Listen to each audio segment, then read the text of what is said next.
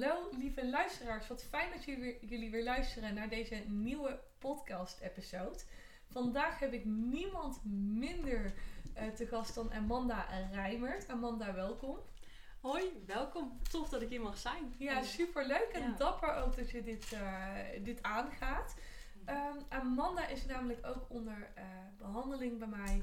En net zoals eigenlijk iedere cliënt en ieder oud cliënt en ieder persoon, zelfs als dat je nou wel of geen cliënt bent, ehm, heeft een bijzonder verhaal met zich mee, wat gedeeld en gehoord mag worden. En Amanda is drugsverslaafd geweest. En ik heb haar gevraagd om hierover te komen delen in de podcast. En ik ben gewoon super trots op haar dat ze dit eh, doet. Maar voor we overgaan op die drugsverslaving, Amanda, vertel even in, in het kort, wie ben je? Ehm, nou, ik, eh, ik ben Amanda Rijmet. Eh, ik ben 28 jaar. Ik kom uit Deventer. en ik werk zelf in de zorg met mensen met een beperking, eh, maar ook mensen vanuit de GGZ. Dus ehm, ja, dat is denk ik wel een beetje wie ik ben. Ja, Amanda in, in, in een notendop. Hartstikke gezellig ook altijd tijdens de sessies. Er wordt genoeg gelachen. Dus dat gaan jullie wellicht ook wel in deze podcast terug horen. Dus ik waarschuw jullie alvast een beetje. Hey, Amanda. De drugsverslaving, ik weet er natuurlijk al het een en ander over. Want we hebben het er natuurlijk al eh, over gehad. Ehm, voor mij waren er ook veel erkenningspunten, omdat ik zelf natuurlijk ook veel aan de drugs heb gezeten voor ik dit werk eh, ging doen. Dus daar hadden we eigenlijk al een beetje raakvlakken. Maar ik denk dat ook vooral de luisteraars heel erg benieuwd zijn van hoe? Like, hoe is het erin geslopen? Hoe, eh, waar is het begonnen? Ja. Nou, het is eigenlijk ehm, gewoon begonnen op festivals. Mhm. Tenminste, ik, ik heb een periode gehad dat ik heel veel naar festivals ging. Dat vond ik altijd heel leuk. Ehm, ik kon daar heel veel uithalen, maar eenmaal, ja, op een dag dan komt daar drugs bij kijken, een pilletje of wat dan ook. Dus ja, daar is het eigenlijk begonnen. Mhm. Maar al vrij snel en vaak is het er ineens en onbewust. Ja, die gebruik je bijna dagelijks. gebruik je bijna dagelijks. En Ja. Ik kan me voorstellen dat dat heel erg eh, heftig is. Ehm, en als het je dan begint met die drugs, is het dan, hè, was het toen alleen voor de leuk of was het toen ook al eigenlijk achteraf gezien als, als verdovend bedoeld om maar niet te hoeven voelen? Nou, ja, als ik terugkijk ook al ehm ervoor. Ik, ik heb ook altijd een dingetje, een ja, eetbuien gehad. Dus het was ook Mhm. altijd veel eten. ehm, en, dan- dat was altijd wel stiekem. Alleen eh, op een gegeven moment kwam dus daarin de drugs. Dat nam het eigenlijk over. Ehm, dus ik, ja, er is wel één grote lijn waarin ik gewoon gevoelloos continu eigenlijk heb gedoofd. En totaal Ja. niet met mezelf kon zijn. Nee, Ja. heftig. Heel heftig. En wat, wat heb je dan gebruikt? Wat, wat zijn de middelen die je gebruikt hebt? Ehm, nou, dat is waaronder miauw miauw. Dat, Ja, die ken ik. dat is echt ziekelijk. Ja, miauw. ja, Ja, die eigenlijk voornamelijk. ja. Ja. Ja. En andere dingen zoals ecstasy, MDMA, coke, speed, dat niet. Nee, nee, nou dat is het. Dus ik heb echt nog maar één keer in mijn leven ecstasy gebruikt en verder niks. Ja, nee, echt alleen die Nee. miauw. Ja. ja. En dan deed ik dagelijks, ik kan ook bij mezelf herinneren dat ik op den duur ehm, met, met speed zat. Mhm. En de speed zit natuurlijk ook in eh miauw. Mhm. En dat ik op den duur ook gewoon zeven dagen aan die speed zat. En dat ik dacht van, waar ben ik mee bezig? Weet je wel? ja. En uiteindelijk, heb, wat voor mezelf toen heel erg geholpen heeft, is dat ik, als ik het niet in huis had, was er niks in de hand. Maar als ik het in huis had, dan moest het op. Ging dat bij jou ook zo? Zeker. Ja. Ja. En ja. haalde je dan ook weer nieuwe bij? ja, bij mij was het ook wel, als het op was, dan, dan had ik zo'n grote drang. Ik moest ehm, weer nieuw halen. Want voor mijn gevoel kon ik anders de dag niet meer doorkomen. Ik had geen Oh. energie meer. Dus ik, ik moest het hebben. Ja, ja. ja. Dus dan komt er weer een nieuwe voorraad. En als dat op is. Dan haal je iedere keer weer een Ja. nieuwe bij. Dus je zat eigenlijk op dat level dat je niet meer kon functioneren ehm, zonder die miauw in je systeem. Ja. En hoe ging het dan met werk en, en, en studie? Ging, ging je daar gewoon heen? Ja, nee, ik, ik was gewoon aanwezig op mijn werk. ehm, Oh. En dat was het ook wel. Eigenlijk niemand had het ook, ook door. Ja, familie wel op Mhm. een gegeven moment. Maar werk verder niet. Ehm, en ik was eigenlijk gewoon letterlijk aan het plannen. Van wanneer moet ik werken? Oké, dan moet het in mijn tas zitten. Maar dan voel je het natuurlijk de hele dag in je, in je zak branden of in je tas branden. Ja. En dan aan het eind van je dienst denk je, oh ja dan. Dus je zit letterlijk de, de minuten op de klok af te tellen, want dan mag je weer. Ja. Ik kan me voorstellen dat dagen best wel snel gegaan zijn zo. Ja. Op die manier. dus je kon continu eigenlijk uitkijken weer naar dat eigenlijk het verdovende middel in je zak of in je tas. ja. En was je dan ook onder invloed op het werk of dat niet? Nee. Nee, Nee, Nee, dat niet. alleen daarna. het was echt, ja, plannen. Het er omheen plannen. Mhm. Eh, omdat ik toch wel een verantwoordelijkheid voelde richting mijn cliënten. ja, ja. Ehm, en in mijn hoofd kon dat niet anders. Dus, eh, nee, dan is dat ja. ergens ook wel denk ik jouw geluk geweest. Ja. Eh, ik hoor ook genoeg verhalen van mensen die gewoon onder invloed van speed of coke gewoon in de keuken staan met scherpe messen en wel gewoon naar hun, mhm. eh, naar, naar hun werk gaan. ja. Ehm, of, of in het onderwijs of, of whatever, of, of in de kroeg. Dus Ja. toch had je wel nog die verantwoordelijkheid voor jezelf en ook voor je cliënten. Van oké, ehm, ik weet misschien er loopt nu de spuigaten uit. ja. Maar op mijn werk? Nee, daar is het gewoon een no-go zone en daar doen we het gewoon niet. Nee, ja. Ja, was wel moeilijk hoor, daar niet van. Ja, moeilijk, maar je hebt het maar je niet gedaan. Nee, nee. En dat maakt het zo dapper. Ja, Dus Ja. misschien mag je daar ook wel even bij stilstaan. oké. ja, ga ik doen. Hè? Nee. Eh, maar dat is, iets- dat, is, dat is iets voor later. Ja. Hey, nou, het, het drugsgebruik kwam, het, het sloop erin met festivals. Het ging over naar dagelijks gebruik, eh, naar miauw. En ik denk dat de meeste van onze generatie ehm, dit ook wel kunnen of, of kennen. Want het wordt ook gewoon, is een hele lange tijd, is het ook gewoon legaal verkocht op internet. En volgens mij nu nog steeds. Maar dat weet ik niet zeker.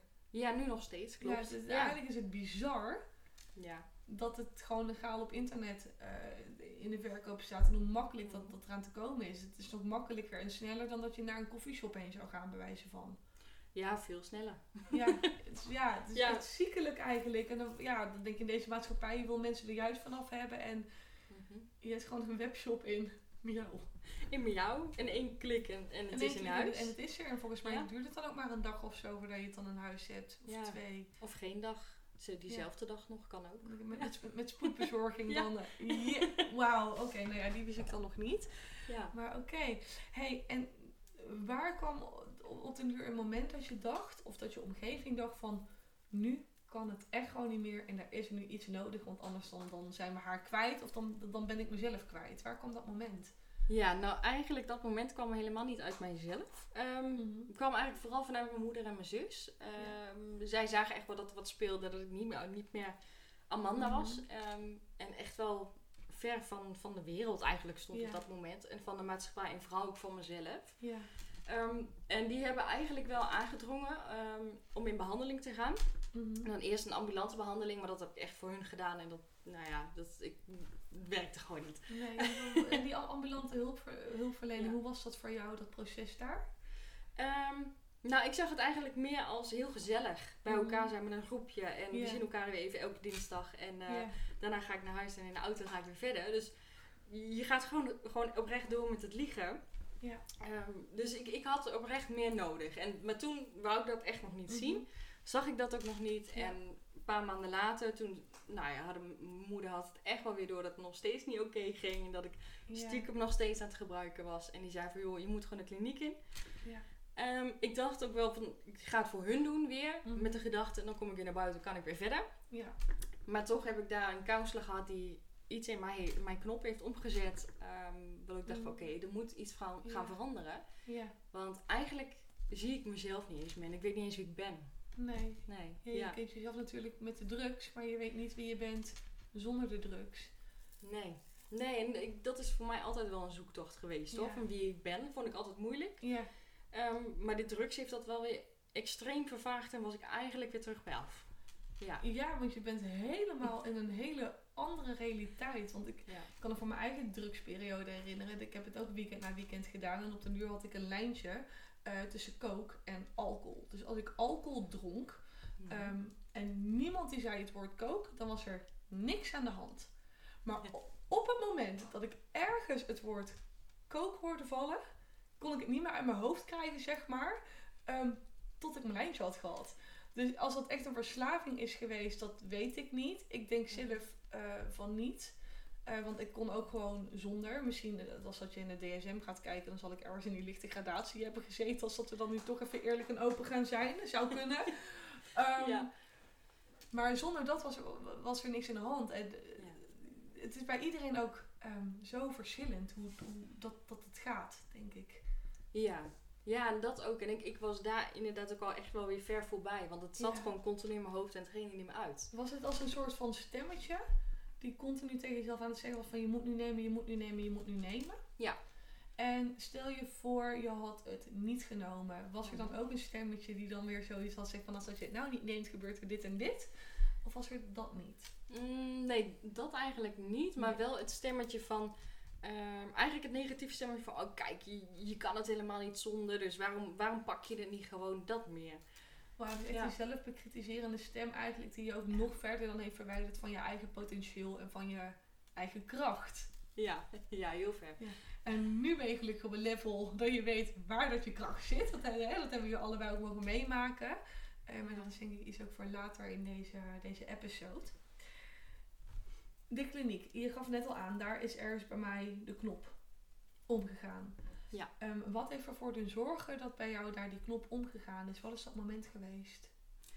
Ehm, nou, eigenlijk door gesprekken met mijn counselor op dat moment. Mhm. Ehm, zij was ook ervaringsdeskundige. Dus ook, ook zelf verslaafd geweest. En ja, op de een of andere manier... Zij, zij kon dingen bij mij raken dat ik dacht van... Oké, maar ik weet eigenlijk helemaal niet wie ik ben. Ehm, maar als ik naar mijn vriendinnen kijk, die weten heel goed wie ze zijn. Waarom weet ik dat dan niet?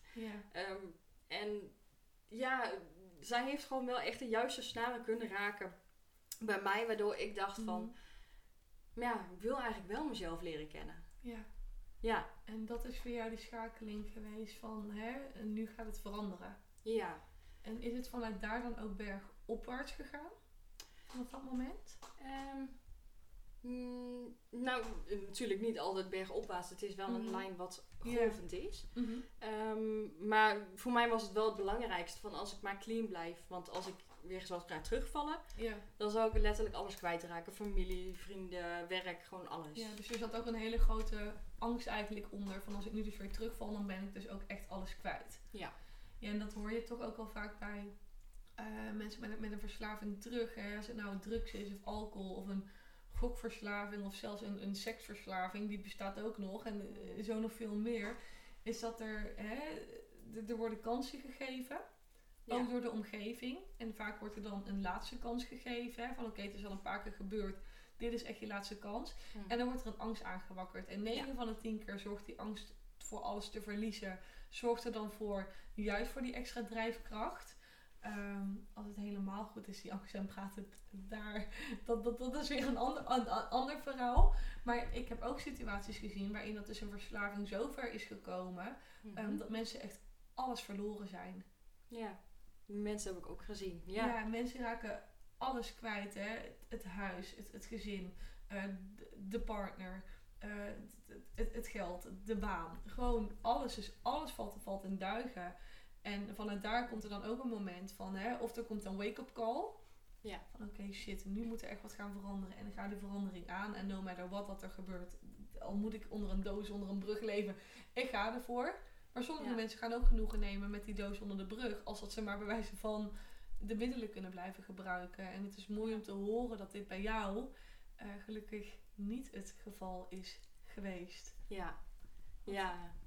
Komt ook al mede door familie. Want familie is wel zo belangrijk voor mij. Ja. Die staan me echt wel op één. Ehm, Ja. En ik dacht, ja, als ik jullie ga kwijtraken, weet Mhm. ik oprecht niet meer wat ik met mijn leven moet. Nee. Dus ja, ik, ik moet wel iets gaan veranderen. Ja. Want hoe was het voor de omgeving om jou zo te zien? Dat vind ik een hele mooie vraag altijd. Want Ja. mensen vergeten dat vaak. Want Ja. ehm, ik zie het ook meer. Ik, ik, ik ben niet de enige die eigenlijk verslaafd is. Want ik neem net zo hard mijn omgeving mee. Mhm. Ehm, en ja, qua mentaal voor hun is het ook heel pittig. Mhm. Ehm, en dat wordt heel vaak vergeten, ook in het herstel. Ja. Ik zie mezelf in herstel gaan.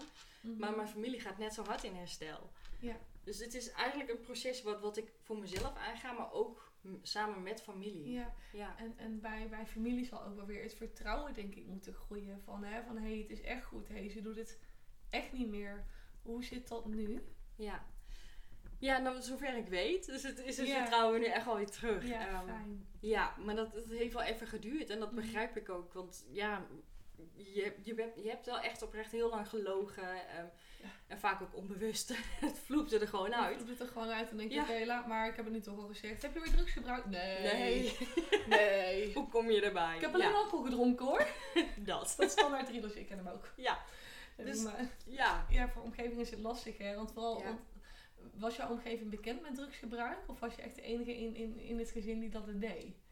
Ehm, ja, ja, nou, ja, we wilden de enige waarbij het ook, ook eigenlijk de spuigaten uit is gelopen. Ja, ik was ook zo'n kind. En oké, dat zijn echt die zorgenkindjes dan. En dan denk je, oh. En achteraf ga je denken, wat heb ik hun in godsnaam aangedaan? Maar niet Ja. alleen hun, ook mezelf. Nou, dat. Ja. Iedere keer brak zij, nachten niet slapen, niet eten. Ja. ehm, hun hebben pijn. Eh, heb je slaapverlammingen gehad? Ja, heel Ja. veel. Ja, die ken ik ook. En dan wisten ze al gelijk hè, van, oh, ze hebben weer gebruikt, hè? Ja. Ja, dat klopt. Dat, waren allemaal herkenningspunten. En ik weet, ik weet niet dat ik dacht van, eh, oh, ze hebben het niet door. Oh ja. Oh, ze geloven het, ze, ze geloven het eindelijk. En dan kreeg, en dan kreeg ik weer een slaapverlamming. En dan was het, Ja. Herken Ja. je die ook? Die herken ik heel Ja. erg en die zijn doodeng, vond ik altijd. Zo, alsof dat gewoon een of andere demon boven je hangt. Nou, dat. Ja, Ja, joh. En in je deuropeningen ook. Ze hebben daar echt gestaan. Ja. Toen voelde dat echt. ja. Ja. En misschien stonden ze er ook wel, gezien dat de onstoffelijke wereld bestaat. Want eh, luister, als je drugs gebruikt, alcohol gebruikt, je energie wordt onzuiver. En je gaat gewoon openstaan voor alles, hè. Het is niet alleen met de harddrugs en de softdrugs. Nee, het is ook met plantmedicijn, want dat is officieel ook gewoon natuurlijke drugs. Eh, maar ook met dan die alcohol. Die staat niet alleen open voor het licht, hè. Want eh, heb jij spirituele ervaringen gehad op drugs? Mm, ja, nou, ja, wel. Ja, maar Ja. niet positief. Oké, daar heb ik ook nog een hele lijst van. Ja, ik heb gelukkig, ja, ik ben toen aan de ecstasy erachter gekomen dat ik een healer was. Oh. Dus dat is het enige positieve wat dat die drugs me, me, me gebracht heeft. En ik weet nog dat iemand tegen me zei, Meerte, ga je pijn doen? Dan ga je pijn doen. Ik zei, nee, ga me geen pijn doen. Adem, adem naar mijn hand, adem naar mijn hart. En ik zat daar iemand te healen. Nu achteraf denk ik, wat was ik een sukkel. Oh. Weet je wel? Oh, wat een zieltje. Dus je komt en je rolt daar net weer allemaal in. En dan in één keer, boem, al je gaven lijken in één keer weer terug te komen. Ja, Maar ja, ook die negatieve ervaringen, welke heb jij daarmee ervaren? ja.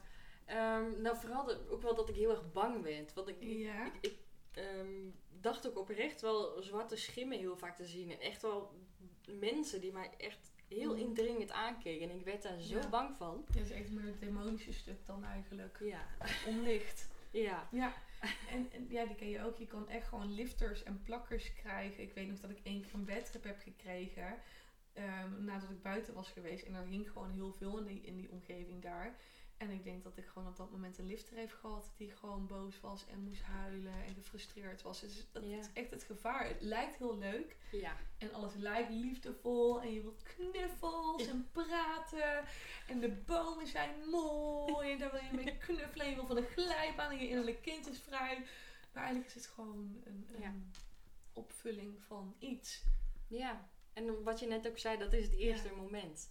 Ja. Maar daarna komt, als je het meer blijft gebruiken en blijft gebruiken, dan komt het, Ja. maar in mijn geval, het nare ook eh, naar voren. Dat, Ja. maar ook gewenning denk ik. Je gaat meer nodig hebben van een dosis dan in jouw geval met jou. Bij mij was het toen speed of coke. Eh, een hogere dosis van wat als je normaal gebruikt. Dus je hebt niet meer genoeg aan één lijntje. Ik weet niet eh, hoe dat jij hem hebt genomen. Jou heb je die in capsules of gesnoven ook? Ja, in capsules heb ik In het gedaan. capsules. Ja. Ja. nou ja, ik ken hem echt van het snuiven. Ja, dat durfde ik niet. Snuifduif ben ik geweest. Moeten er maar iets aan hangen om het een beetje luchtig te maken. ja. Ehm, maar je gaat dus ja, in jouw geval meer, meer capsules. Dus die ene capsule was, was waarschijnlijk niet meer genoeg. En dat werden er al gauw twee, drie of misschien zelfs vier. ja, zeker wel vier. Zeker wel vier. Ja, bij mij ging dat van één lijntje. Dat ging naar een stuk of vijf, zes, zeven, acht. Ja. Om weer op datzelfde level te komen. Mhm. En vaak ging je dan zweten. En dan ging je denken, ik heb toch iets Iets. gebruikt, denk ik. Ja, joh. Ja, En dat je dan weer naar de wc moet rennen, want je denkt, dit gaat niet goed. dat weer overgeven. Of weer niet kunnen plassen. Of, Ja. eh, Ja. Nou ja, we kennen het allebei wel. ja. Hey, en toen zat je in de eh, kliniek natuurlijk, je bent aan je proces aangegaan. Hoe was het moment voor jou dat ze zeiden, Amanda, je bent clean? Ehm, nou, ik moet heel eerlijk zijn dat dat niet eens binnenkwam bij mij. Oké, dus dat hebben we zo'n hele baas dan. ja. Ja, want dat duurde echt, ehm, dat was eigenlijk bij mijn één jaar clean zijn. Toen pas Mhm. kwam het binnen en dacht ik, oh, kijk dan waar ik sta en nu ben Ja. ik echt clean. Ja, Want nu ben je eh, drie, Bij- bijna drie jaar. ja. aankomende vrijdag dan is het drie jaar. Dus eh, Nou, dan nemen we deze podcast echt in de goede week op. Dus het is, Ja. niet, dan is het, het is vandaag de 27ste. ja, De 29ste. 29 april ben je drie jaar clean. ja. Wauw, nou dat verdient even een klein applausje. Woehoe! Jee. Heel wat goed. En Ja. ehm, nee, we hadden het net al een klein beetje vooraf ook, ook eh, besproken. Hè? Want vanuit het reguliere eh, mentale gezondheidssysteem wordt er eigenlijk gezegd hè, van... ehm, eigenlijk ben je altijd verslaafd. Mhm. Ja. Ehm, nu vind ik daar heel veel van, wat ik niet op deze podcast ga benoemen. En ik denk dat de luisteraars die mij kennen en jij dat inmiddels ook van me weten, dat ik daar wel gewoon mijn mening over klaar heb liggen. Ja. Ehm, maar goed, jij bent er nu inmiddels ook wel achter gekomen dat het wel degelijk eh, iets anders is geweest dan een ziekte. Hoe dat Mhm. eigenlijk bestempeld wordt eh, Mhm. daar. Want Ja. Wat voor opvulling was het? Wat voor eh, ding was het bij jou waardoor dat bij jou die, die, die verslaving erin geslopen is, achteraf gezien? Ja, Ehm, nou, dat was vooral een stukje veiligheid die ik in mijn kindertijd heb gemist ehm, Mhm. vanuit mijn vader. En Ja. ehm, dat ben ik eigenlijk gaan opvullen. En ik, ik probeerde eigenlijk als kind zijnde al contact met hem te maken. Maar er, er is met hem wat Mhm. moeilijker contact te maken en dat is helemaal oké. Ja, hij, hij drinkt zelf ook ja, gewoon veel. ja, Ehm, dus ik ben hem eigenlijk gewoon op dat moment letterlijk gaan spiegelen met gebruik. Om Ja. maar te zorgen dat ik contact met hem kreeg. Ja. Ehm, tenminste, daar deed ik mijn best dan voor. ja, Ehm, en dat, dat gebeurde vaak oprecht gewoon onbewust. Ik had dat niet door. Ja. Dus dat is voor, wel voornamelijk een reden geweest waarom ik ja, Mhm. ook, ook zo doorgeslagen ben. ja. Ja. Dus je wou eigenlijk, om hem even beknopt samen te pakken, Mhm. het gedrag spiegelen naar vader in de hoop dat je contact kreeg en hij jou zag. Ja. En dat ik hem ook wel het gevoel wou geven wat ik met mijn moeder en mijn broertje en mijn zus heb. Want dat is zo'n fijne Mhm. band. En het liefst wil ik hem daarbij. Ja, Ja. dus echt die hunkering is eigenlijk ook een soort van leegte opvullen. Ja. Ja, wauw. Ja. Dus dat is inderdaad dan wel degelijk anders dan, dan een ziekte. Want zo ziek ben je helemaal niet meer. Tenminste, als ik jou hier zo, eh, zo zie. Mooi, maar ik denk dat het ook wel inspirerend is voor, hè, voor, voor de luisteraars nu. Mocht er iemand luisteren die kan met, met een drugsverslaving of eh, misschien met een hele andere verslaving. Ehm, dat er inderdaad iets onder kan liggen en dat het dus niet altijd specifiek een ziekte hoeft te zijn. Mhm. In sommige gevallen is het wel, maar ik denk in 9 van de 10 gevallen Ja. dat er meer onder zit. In ieder geval wat ik ook hier zie in mijn, mijn praktijk en wat ik ook heb gezien. Nou ja, ik heb dan nooit het label verslaving gekregen, Mhm. eh, maar ook bij, bij mijn eigen proces. Van je gaat gebruiken om te verdoven, je gaat gebruiken om wat te spiegelen, je gaat gebruiken om eh, wat op te vullen. Ja. Is wat dat je gemist hebt en die drugs doet dat dan voor je in dit geval. Ja, Ja. klopt. Ja, prachtig Ja. inzicht.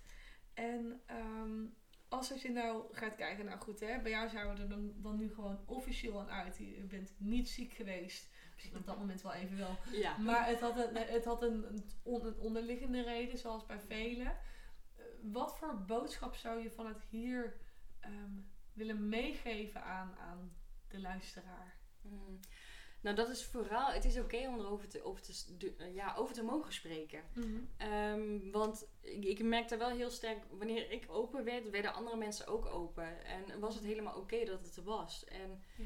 eh, tuurlijk, ik ben in dat opzicht ook op dat moment, toen ik weer heel open was, keihard nou, ja, Mhm. teruggetrokken. En dat ze dachten, ja, ik geloof je niet. Ja, is ook helemaal oké. ja, Ehm, maar de openheid heeft mij zoveel gebracht. Mhm. Ehm, en mensen mogen het ook gewoon weten. Want want ja, je kunt daarin ook veel meer van elkaar leren. ja. Want ik ben echt niet de enigste. Nee, er zijn er Nee. zoveel in, Ja. in, de maatschappij. En er zijn ook zo weinig die dat echt ook wel gewoon geholpen erin worden op hetgene wat dat hun eigenlijk nodig hebben. Ja. Plus, er heerst gewoon een taboe op. Ja. Er heerst een heel groot taboe op, op Ja. een verslaving of op het dru- drugsgebruik. Wat ergens te begrijpen is. Ja. Maar wat ik ook denk, juist doordat er zo'n groot taboe op, op, eh, op heerst, wordt het ook wel extra spannend om, om, om het te gaan doen en te gaan denken. Maar nou, En dan heb ik het vooral voor de, voor de rebellen die nu luisteren, eh, waar wij ook twee van zijn of zijn geweest in ieder geval. Ehm, dat je dan zoiets hebt van, ja, maar alles wat niet mag en waar een, waar een taboe op zit, ha, dat ga ik Dat- doen. Ja. Hetzelfde effect dat je op een, boven, een rode knop hebt en daarboven hangt niet op drukken. Mhm. ik ga erop drukken. Ik ga erop drukken. Ik heb het ook een keer gedaan. Dus, Ja. dus je wil het gewoon. Alles wat niet mag en ongrijpbaar is, dat is hetgeen wat dat je wil. Dus ik denk dat het Ja. heel erg mooi is dat we dit nu ook wel via deze podcast ehm, bespreekbaar hebben kunnen maken. Ja. Dan nog even, hè, nog, nog even de laatste vraag. Hoe is het voor jou nu om weer clean te zijn? Nou, ehm, voor mij voelt het eigenlijk net of ik nu pas drie jaar geleden ben begonnen met leven. Wauw, Ja, wauw. zo voelt het. Ja. En hoe Ja. is het dan weer om, om te mogen leven? Oh, dat is zo bevrijdend. Ja. Ja, ik zit namelijk niet meer opgesloten. Dat gevoel had ik heel erg, want je zit letterlijk Mhm. opgesloten in je Ja. verslaving. En ik ben, ik ben nu vrij en ik mag mijn keuzes maken en ik mag staan voor wie ik ben. Ja. Ehm, terwijl ik dat nooit heb gedaan. Dus Nee. voor mij, het leven is drie jaar geleden eigenlijk pas begonnen. ja. En ik wil er ook niet meer mee stoppen nou. Nee, wauw. Dus de, ehm, de, de drugs die, die over, overmeestert je niet meer. Je Nee. bent nu gewoon de baas over jezelf en over je leven en over je keuzes. Ja. Wauw, prachtig. Ja. Ja, ik denk dat dit een hele mooie is om hem eigenlijk ook zo wel af te sluiten. Of is er nog iets wat Ja. je graag zou willen delen? Nee, ik denk ook dat dit wel een hele mooie is om af te sluiten. Ja. Nou, lieve Amanda, dan wil ik jou heel erg bedanken dat je open je verhaal hebt durven te delen. Ja, tuurlijk. En eh, dat je te gast bent geweest op deze ja, hele bijzondere podcast eigenlijk, vind ik zelf. Voor iedereen ehm, die nu aan het luisteren is, ik wil jullie allemaal bedanken eh, voor weer het luisteren van deze podcast. Mochten jullie vragen hebben over dit, weet ik eigenlijk bijna zeker dat jullie Amanda een eh, berichtje mogen sturen. Ik zal haar Instagram dan ook in de omschrijving zetten op, in, op, eh, op, op Instagram eigenlijk, hè, zodat jullie haar Ja. makkelijk kunnen vinden. Ehm, mocht je het niet kunnen vinden, mogen jullie mij natuurlijk ook altijd een berichtje sturen. En dan wijs ik jullie met alle liefde door terug naar Amanda. nou, ik hoor jullie in ieder geval weer, of jullie horen mij moet ik zeggen, weer terug bij een volgende podcast. Volgende week dinsdag om 7 uur. En ehm, ja, dat was hem. Tot de volgende keer. Doei doei!